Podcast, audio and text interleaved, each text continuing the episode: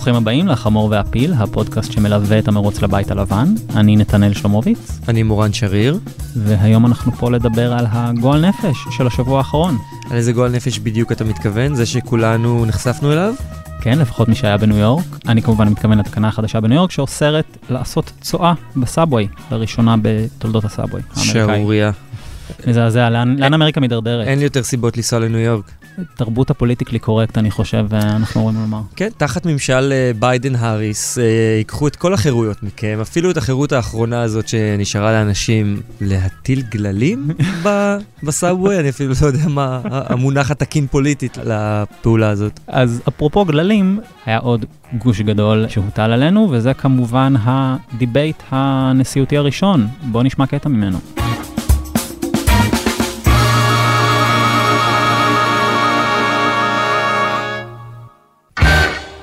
Answered that because question. the question you is, of, the question Supreme is, Court justice, radical question, left. Will you shut up, on, man? Listen, who is on your list, Joe? This Who's is on your so, list? right. Gentlemen, is, I think this we've is ended so this. He's going to pack the court. We have ended, I'm not going to give a list. המשפט הזה ששמענו עכשיו, will you shut up man, זה המשפט שיישאר איתנו מהעימות הזה. וגם הריב.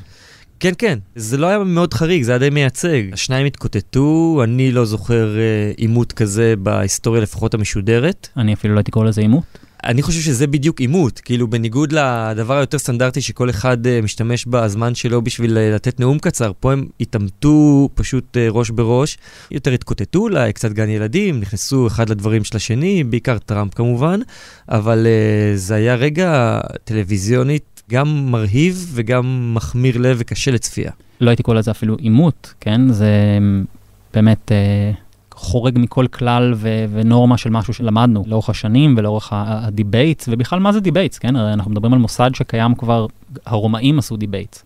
כן, ועד שהגיע דונלד טראמפ והמציא את המושג הזה מחדש. באמת היו מאוד כללים מאוד ברורים עד שהוא הגיע, על פניו הכללים עדיין קיימים, הוסכמו מראש, אבל הוא עושה מה שבא לו, והוא הופך את זה לעימות, בוא נתעמת ראש בראש. אז מה ראינו בעצם מבחינתך? ראינו את דונלד טראמפ מנסה פשוט לשגע אותו, כמו ילד קטן, להציק לו, להפריע לו, בטקטיקה מאוד מאוד ברורה. הוא, הוא ניסה פשוט לבלבל אותו ולהוכיח בעצם את הטענה הקבועה שלו, שג'ו ביידן הוא אדם לא חד, סנילי, ככה הוא uh, מכנה אותו כל הזמן. הוא רצה לבלבל אותו, לערער אותו, הוא ידע שלביידן יהיה מאוד מאוד קשה להתעמת איתו ממש ראש בראש. הוא ידע שביידן הגיע עם מסרים שנוסחו מראש על ידי הצוות שלו, והוא הולך לדקלם אותם, והוא פשוט ניסה להסיט אותו מהמסלול עם uh, כל הזמן, זרק לו טיסנים מהצד. וביידן ניסה לעמוד על שלו, והוא התנדנד ויצא חבול, הוא עמד, אבל הוא לא נתן לו fight בשום אופן. מה שראינו פה בעצם זה את כל נשיאות טראמפ על פני 90 דקות, כמעין איזה מחזה כזה. בעצם היה לך debate שנקבע מראש במסגרת מסורת דמוקרטית שנמשכת כבר כמה עשרות שנים. יש לנו נציג משתי המפלגות, יש לנו מנחה, מתווך מטעם העיתונות, הפעם זה קריס וואלאס מפוקס ניוז, כן, לא תגיד איזשהו אה, שמאלן על אה, כפי ש, שהימין אולי יכול לחשוב. לא, אבל מקובל כעיתונאי אה, מכובד והגון, אחרת לא היו מסכימים במחנה של ביידן לקבל אותו כמעט. לגמרי, ולפה נכנס טראמפ, כן? טראמפ נכנס לעולם שבו אין באמת חוקים לגבי העימותים, אבל יש נורמות. ואם יש משהו שטראמפ אוהב לעשות, כפי שגילינו שוב ושוב, לרבות בשבוע החולף עם הבחירה של מועמדת חלופית לשופטת גינזבורג, טראמפ בא לשבור את כל הנורמות, מבחינתו זה לא פקטור, אבל שאר האנשים סביבו מתנהלים כאילו הנורמות עוד קיימות. אז יש לך בעצם את ביידן שהגיע עם אסטרטגיה די ברורה שהוא לא מתכוון, מה שמכנים to engage, הוא לא מתכוון להשתתף בהטלת הרפש, למרות שהוא חטא בזה ונגרר אחרי כמה פרובוקציות, ומדי פעם זרק לו הערות, כמו ששמענו עכשיו בהתחלה, של אולי תסתום את הפה כבר. ואז יש לנו מנחה שלא אוכף את הכללים שהוא עצמו מגיש. העיתונות משחקת פה גם עם יד קשורה מאחורי הגב, והיחיד שנלחם איך שבא לו להילחם זה דונלד טראמפ. וככה זה נראה. אני מסכים שזה מייצג את הנשיאות שלו, כי חלק מהאג'נדה שלו המוצהרת זה להגיד אני משנה את הכללים ואני הולך לשנות את וושינגטון ואת המערכת הזאת שהתקבעה שנים והיא מסואבת והיא לא עוזרת לאף אחד. והוא באמת משנה את הכללים. עכשיו, הוא יכול גם לשנות את הכללים של עימות בפועל, אני לא מדבר עכשיו על החוקים של העימות, ולהגיד, אוקיי, עד עכשיו בעיניי זה לא אומר כלום למצביעים האמריקאים שעומדים המועמדים, וכל אחד מקבל דקה וחצי או שתי דקות בשביל לתת איזשהו נאום שתוסרט מראש על ידי צוות הקמפיין. זה כמו מין פרסומת uh, בשידור חי. הוא בא להגיד, בוא נדבר, בוא נלך ראש בראש, בוא נתעמת, בוא נראה אם הוא מסוגל בכלל אה, להתמודד מולי. הרי טראמפ נחשב לאדם הלא אינטלקטואל, הבור והלא מעמיק, והוא בא והוא בעצם אומר, בוא, בוא נראה אותך מגיב אפילו להקנטות שלי, להאשמות שלי, לטענות שלי. בוא נראה את הכושר שלך, בוא נראה כמה אתה בכלל מסוגל אה, להחזיק מעמד מולי, ולא רק לדקלם את המשפטים שהוכנו מראש. זה עימות שהוא יותר uh, ישיר, הוא פחות uh, באמת לפי הכללים המקובלים, אבל טראמפ כמו טראמפ אומר, הכללים שהיו עכשיו לא מקובלים. אני לא בטוח שזה דבר כל כך שלילי, זה שהוא שובר חוקים, לא אומר שהוא פורע חוק, אלא הוא פשוט אומר, החוקים שהיו עד עכשיו לא שירתו את האזרח האמריקאי, הם נקבעו על ידי אנשים שזה משרת אותם, והוא לא מרגיש צורך לציית להם. אני רוצה להסכים עם נקודת המוצא הזאת, ולשאול בעצם את השאלה, למה בכלל אנחנו עושים את העימות הזה? האם הוא משנה משהו למישהו? האם יש מישהו מישהי שצופים בעימות הזה, ובארצות הברית כמובן אנחנו פחות רלוונטיים, ומצביעים אמריקאים פוטנציאליים לכאורה שיושבים וצופים בבית ב-90 דקות האלה של טראמפ מדבר ומדבר, וכל פעם שמגיע התור של ביידן לדבר, אז טראמפ שוב מפריע לו ומדבר ומדבר. האם מישהו דעתו משתנה מזה? לגבי טראמפ אני לא חושב, אני חושב שלא היה אדם אחד מהמצביעים שלו שצפה בו והחליט לא להצביע לו. אני יודע שיש טענה מאז העימות שהוא היה אגרסיבי מדי, וזה יכול להרחיק תומכים שמרנים שלו, שלא אוהבים שהוא נטפל אה, לאדם אה, מבוגר וחסר ישע. אני מסכים שזה לא מאוד משפיע, אני לא חושב שזה יכול להסיט אה, מצביעים בכמויות גדולות. אני חושב שהתפקיד שיכול להיות לעימות זה לאשש או להפריך חששות של מצביעים. נגיד, אם יש טענה שלטראמפ יש טמפרמנט בעייתי, אפשר לראות אותו בעימות, מתנהג כמו פסיכי, ולהירתע ממנו. לא בטוח שזה באמת תהיה התגובה, אבל זו תגובה אפשרית. ובאותה מידה, אם יש חשש לגבי החדות של ביידן והיכולות הקוגניטיביות שלו, אם יראו אותו יותר מדי מגמגם ומבלבל, זה פשוט יוכיח שכל הטענות של טראמפ לגביו נכונות, וזה יכול מאוד להבריח מצביעים שאומרים, וואלה, אני מעדיף את הפסיכי הזה שאני רגיל אליו כבר ארבע שנים, מאשר הבן אדם הזה שאני לא יודע אם הוא בכלל יהיה מסוגל לשלוט בבית הלבן, קדנציה אחת, בטח לא שתיים. תסתכל רגע על טראמפ בעימות הזה, אוקיי? זה לא הטראמפ שראינו בדרך כלל. בוא נזכור, יש לנו כמה טראמפים שחיים בעולם הזה, mm-hmm. או כמה דונלד טראמפים, ואני אפילו לא סופר את ג'וניור בהקשר הזה. יש לנו את טראמפ בעצרת, כן? זה טראמפ שהכרנו from day one, אוקיי? יש לנו את טראמפ שמשלהב את ההמונים, שאומר כל מיני משפטים שהם outrageous ו- וכל הדברים האלה. יש לנו טראמפ ממלכתי, טראמפ טלפרומטר, טראמפ שנואם ו... נואם בעצם מילים שכתבו בשבילו ומנסה לא לסטות מהן. ול... שלפעמים בעצרת אחת הוא יכול לזגזג במהלך נאום מטראמפ טלפרומטר לטראמפ האמיתי המופרע. כן, ואתה רואה את זה בעיניים שלו, שהוא מפסיק להסתכל על הטלפרומטר ופתאום הוא נכנס לאיזה פרי סטייל. ואתה גם יכול לזהות את זה כשהוא קורא מהטלפרומטר, שהוא גם משבש מילים. אוקיי? כבר את זה ראינו הרבה מאוד פעמים בעבר, וזה תמיד, אותי אישית זה מאוד מצחיק. ואז יש את טראמפ טוויטר, זה טראמפ עצבני, בדרך כלל טראמפ של 6-7 בבוקר, שהוא קם וכנראה ראה איזושהי כותרת, והוא התעצבן והוא מצייץ את עצמו לדעת, וכותב את הכל עם caps lock, וזה מציק לי בעין, וזה הטראמפ שראינו היום.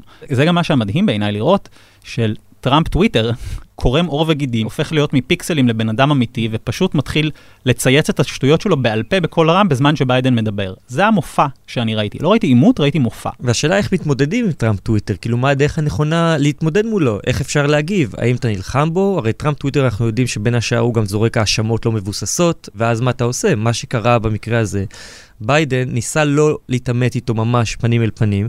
כל פעם שהוא היה קצת מבולבל או לא מרוכז, הוא פשוט פנה למצלמה ודיבר ישר אל המצביעים האמריקאים, כי אני, אני חושב שהוא פשוט חשש ממנו. הוא חשב שהוא לא יכול באמת להתמודד איתו ראש בראש. וכל פעם שטראמפ האשים אותו בכל מיני האשמות, או סתם זרק נתונים ומספרים שלא היטיבו איתו, הוא פשוט אמר, It's not true, it's not true, חזר על זה, חזר על זה, ואז יצא שהוא מתגונן, והוא נגרר אחרי האשמות. ובמקום להיות האדם שעומד על הבמה ואומר בעצם, אני מאשים, אני מאשים את טראמפ בזה שהוא נשיא גרוע, חסר אחריות ומסוכן לעתיד ארה"ב, הוא התגונן וכל הזמן היה צריך להגיד שכל ההאשמות נגדו הן לא נכונות. עכשיו, לטראמפ אין בעיה גם להגיד דברים לא נכונים. fact checking זה דבר שלא מעניין אותו, וכנראה גם לא מזיז למצביעים שלו כל כך. אין לי ספק שביידן הפיק לקח מהעימות של הילרי מול טראמפ. Okay, okay? מה שראינו שם זה שהיא באמת מנסה להילחם איתו בליגה שלו, בוא נקרא לזה, או לפחות איפה שהוא היה ב-2016, עוד כשהיה לו איזשהו רסן, שהוא רק גהר מאחוריה, אני ממליץ לאנשים לחפש את זה ביוטיוב, זה creepy ממש, ואי אפשר לשים את זה בפודקאסט כי זה פשוט ויזואלי. והוא בא, ואתה רואה שהוא בא מאסטרטגיה מחושבת שהוא לא עמד ברוב הזמן, אוקיי? האסטרטגיה שלו הייתה, אני לא אגרר לעימותים האלה איתו, אני לא אכנס למלחמה הזאת איתו, ואני אנסה באמת לעקוף אותו ולעקוף את המנחה ולדבר אל הקהל בבית. כמובן שטראמפ הצליח ללחוץ לו על הכפתורים, כמו טרול יפה בטוויטר, ואם הוא טרול בטוויטר, אז נגיד האסוציאציה שעלתה לי לביידן זה באמת למי שזוכר את הדמות של דני גלאבר בסרט נשק קטלני, או, או הדמות של כל בלש מזדקן בכל mm-hmm. סרט אקשן, שהוא במקרה כמה ימים לפני הפרישה נתקל בתיק הגדול, והוא רק רוצה לחזור הביתה בשלום. זה מה שהוא עושה ב-90 דקות האלה. ואז זה מחזיר אותי לשאלה הזאת. למה אנחנו עושים את זה? אוקיי, זה ברור למה טראמפ רוצה לעשות את זה. טראמפ כרגע מפגר בסקרים, נכון? ראינו סקרים באמת בשבוע החולף, שהעמידו את הפער באזור ה-9-10 אחוזים בין שני המועמדים בעצם, והוא רוצה להסיט את הדיון, הוא לא רוצה לדבר על קורונה, הוא רוצה לדבר על הכוח שלו ואיך שהוא חזק, והוא רוצה להראות את ביידן. כאיש חלש. בדיוק. עכשיו, אם ביידן אין לו שום דבר להרוויח בדבר הזה, למה הוא בא? לביידן אין אפשרות לא לבוא. זאת אומרת, המסורת כל כך uh, נקבעה כבר uh, כמה עשורים של העימותים האלה, והתאריכים נקבעו על ידי ועדה uh, דו-מפלגתית, הוא לא יכול היה להכריז שהוא לא בא. זאת אומרת, הוא יכול להכריז, היו אנשים שיעצו לו לא לבוא. פלוסי אמרה שלא כדאי לו בכלל להופיע לעימות, אבל אז הוא no-show ג'ו ביידן. וגם ככה טראמפ לא מפסיק לדבר על זה שהוא לא יוצא מהמרתף שלו בווילמינגטון, והוא פחדן, והוא לא יוצא מהבית. ואם הוא לא היה מגיע לעימות הראשון, אז כל הנושא של הקמפיין עד שלושה בנובמבר, לפחות בצד של הרפובליקאים ובתחנות שלהם, והיו פשוט דופקים על זה בראש בלי הפסקה, שהוא פחדן, שהוא פחדן, שהוא לא מעז להתעמת עם טראמפ, כי טראמפ ידוע כמתעמת אה, קשוח וחזק. עכשיו, אחרי העימות שראינו, שבו ביידן חטף באמת, ואולי עמד על שלו, אבל יצא באמת חבול. ראינו פרשנים, שמאלנים נקרא לזה, CNN, שפשוט יצאו נסערים מהעימות הזה, והרגישו כאילו חיללו להם משהו מאוד מאוד קדוש, והם העלו את השאלה, האם ביידן בכלל צריך להופיע לשני העימותים הבאים? בוא נשמע אותם רגע. That was a hot mess inside a dumpster fire inside a train wreck. That was the worst debate I have ever seen. In fact, it wasn't even a debate. It was a disgrace. Um, and it's primarily because of President Trump. I'm just going to say it like it is. That was a shit show. שמענו את ג'ייק טאפר ודיינה באש מ-CNN נחרדים ומזועזעים ממה שהם uh, ראו בעימות בין טראמפ לביידן.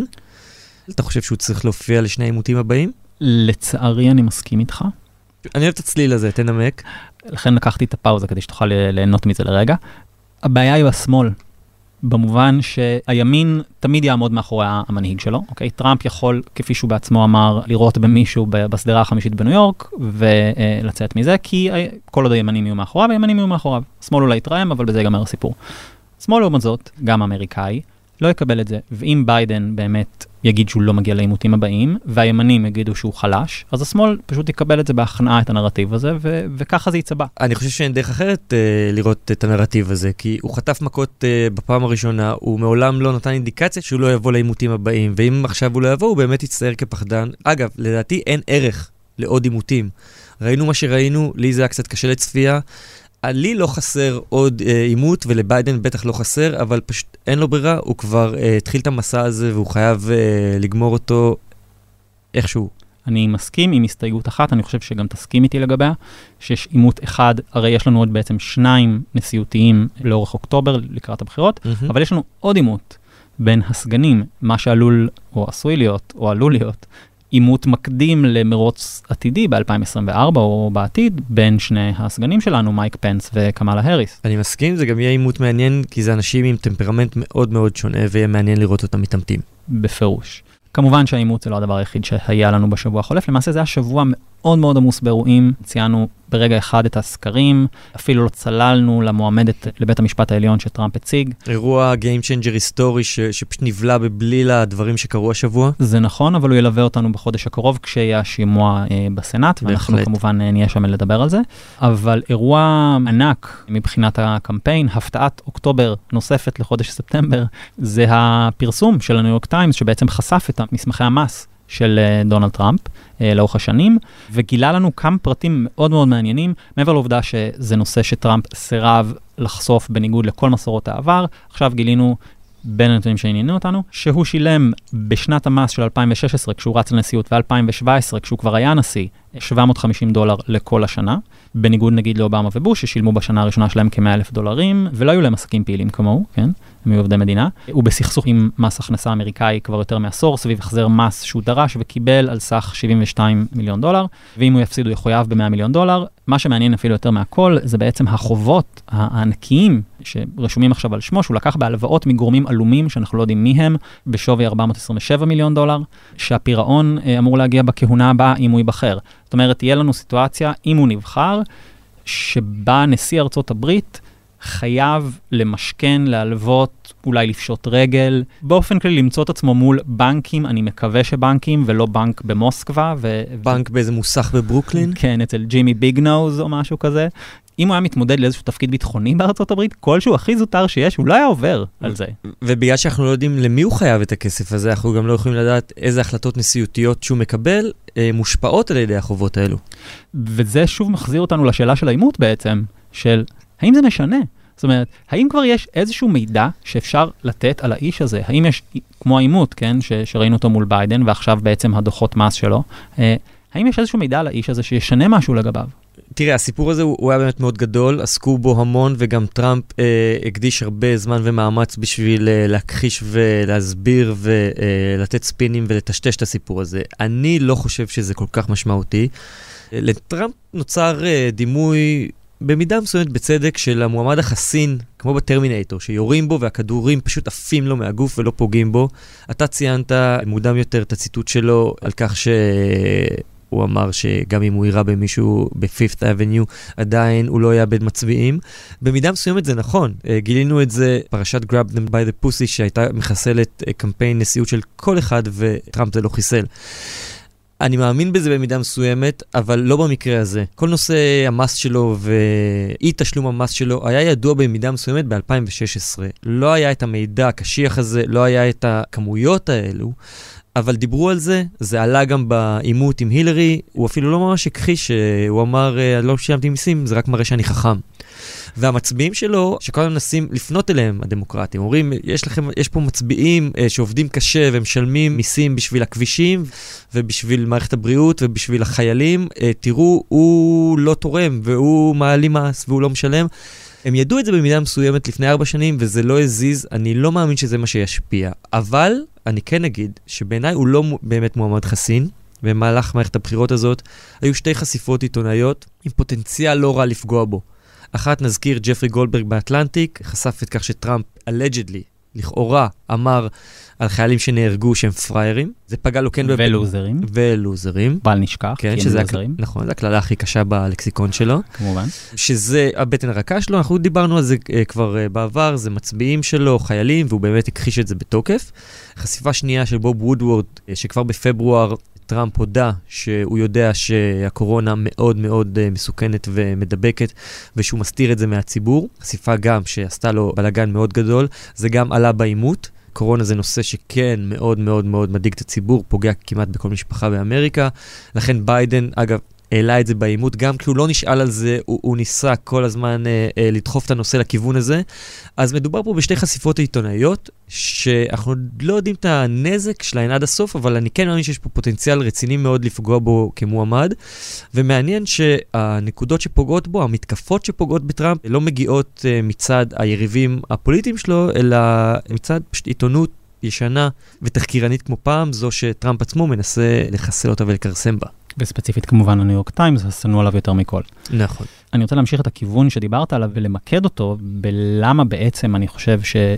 אני מסכים איתך שה, שהסיפור הזה יכול לפגוע בו. הרבה יותר מהעובדה שהוא לא משלם מיסים, כי אני חושב שכן, בקרב תומכיו יש את התפיסה הזאת, שעליה הוא רץ גם, שאני חכם ומבין את חוק המיסים יותר מכל אחד מעובדי המדינה הוותיקים האלה, ולכן כדאי לכם לשים אותי שם, כי אני אסתום את הפרצות האלה. מה שעולה מפה זה לא, זה, זה לא הנקודה שמעניינת כאן, מה, מה שמעניין פה בעצם זה שזה חושף איך שהוא לא איש עסקים מצליח. אוקיי? זה, הטיקט שלו, הסיבה שמעריצים אותו בכל הסיפור הזה, זה בגלל שהוא מכר את עצמו כ-The Art of the Deal, כן? הספר המפורסם שלו והריאליטי המתמחה, כל הדברים האלה נועדו להיות חלק מאיזשהו הילה ותדמית של איש עסקים קשוח שיודע לחתוך והוא מפטר ו-you're fired וכל הדברים האלה, זה הדימוי שהוא בנה לעצמו. שבנה את זה בעשר אצבעות, עם התעלמות כמובן מהתשתית שאביו השאיר לו. יפה, ו- ובאמת מה שעולה כאן זה שממש יש לך, אתה יודע, איזשהו שובל של מסמכים שאתה עוקב אחריו, ואתה רואה, אוקיי, האיש פשט רגל בעסקיו בקזינו בשנות ה-90, אוקיי? אני לא יכול לדמיין איך בן אדם בכלל פושט רגל בקזינו, איך זה בכלל אפשרי. הביטוי, הבית תמיד מנצח, זאת אומרת, תמיד. מפעל הדפסת כסף. ממש. ואגב, ופה גם עולה בעיניי עוד דמות נבל בסיפורו של טראמפ, שאני רוצה להזכיר למאזיננו, מארק ברנט. המפיק יוצר של הישרדות. תזכרו את הסיפור הזה כל פעם שאתם צופים בהישרדות ובעצם מניבים רווח למארק ברנט, שהוא בעצם הציל את דונלד טראמפ. אוקיי? הוא הגיע אליו והציע לו את, את התוכנית המתמחה, ולא רק שהוא בנה לו את התדמית הזאת של ה master של העסקים, אלא הוא גם שפך לכיסו משהו כמו בסך הכל, לפי החישובים של ההצהרות מס שלו, 421 מיליון דולר. כמעט חצי מיליארד דולר הוא הרוויח מהתוכנית ומכל, ה, בוא נגיד, החסויות הנלוות שלה. ולא פחות חשוב מזה, יצר תדמית של איש העסקים המצליח שקבל החלטות, חותך אה, אנשים, מפטר אותם, למעשה דמות סמכותית שרק הנשיא שני לה. זה נכון מאוד, וזה כבר אגב הרבה שנים מייחסים למרק ברונט בבנייה של התדמית הזאת של דונלד טראמפ. Mm-hmm. הרי ב nineties הוא היה ידוע בעיקר לניו יורקרים ובעיקר בתור ה sleazebag שהוא, עם השיער החלקלק והאור הכתום, ו- וכולם ידעו שהוא כזה איש דוחה שכל הזמן מסתובב עם חשפניות ודוגמניות ומוצא את עצמו בעמוד הרכילות בניו יורק פוסט. מה שגילינו עכשיו בעצם זה ש... מארק ברנט לא רק בנה לו את התדמית, הוא גם הציל אותו כלכלית. הבן אדם היה על סף פשיטת רגל, והוא פשוט קיבל תזרים מזומנים. עוד נקודה מעניינת שעולה מתוך זה, זה שהוא מינף את כל הכסף הזה כדי שוב ללכת לעסקים חדשים, לבנות מגרשי גולף, לקנות מגרשי גולף, לפתח אותם, כמובן לשים בהם מלא זהב, כי תמיד היה לו טעם טוב, ובנוסף לכל העסקים האלה, מהר מאוד הוא כשל בהם. כל העסקים שהוא מנהל אותם, לא עסקים שהשם שלו מופיע עליהם, אלא עסקים שהפסידו, ואז כשהוא היה שוב על סף בעיות כלכליות, אז הוא החליט לרוץ לבית הלבן. ואני מסכים שהסיבה לדעתי שהוא כל כך מסתיר את כל היסטוריית המס שלו, זה לא בשביל להראות שהוא לא משלם uh, מס, כי זה כנראה שלמצביעים שלו לא עד כדי כך מפריע, אני מסכים, הדבר שהוא באמת פוחד שיתגלה שם, זה שהוא לוזר. זה שהוא לא כזה איש עסקים מצליח. אני מעדיף לוזר, וסאקר אולי. לא יודע אם הוא פראייר, אבל אין ספק שהוא לוזר. זה נגלה בשלושה בנובמבר. זו התזכורת שטראמפ עצמו קיבל, באופן מאוד מאוד חריג השבוע אגב, ועם זה אני רוצה אולי לסיים ברוח קצת אה, חיובית בערך או ביחס לתקופה. ביחס אה, לאירוע שבו ניצב ארון על סף הלוויה. זה נכון, מדובר בעצם בארון של רות ביידר גינזבורג, האישה הראשונה והאדם היהודי הראשון שזכה לכבוד הזה בוושינגטון. טראמפ בעצמו הגיע לחלוק כבוד לארון הזה, ואז הוא שמע בעצם, שוב, באופן חריג, כאדם שחי בתוך בועה ובחר להקיף את עצמו באנשים שמהדהדים לו את אהבתם אליו ואת הסכמתם איתו, באופן חריג הוא נחשף לציבור הרחב. והציבור הרחב רצה להגיד לו מה הוא חושב עליו ומה הוא חושב על השלישי בנובמבר ואת העצה שלו לאזרחים אמריקאים בשלישי בנובמבר ונראה לי שפה זה באמת נקודה טובה לסיים. אז uh, אני נתנאל שלומוביץ. ואני מורן שריר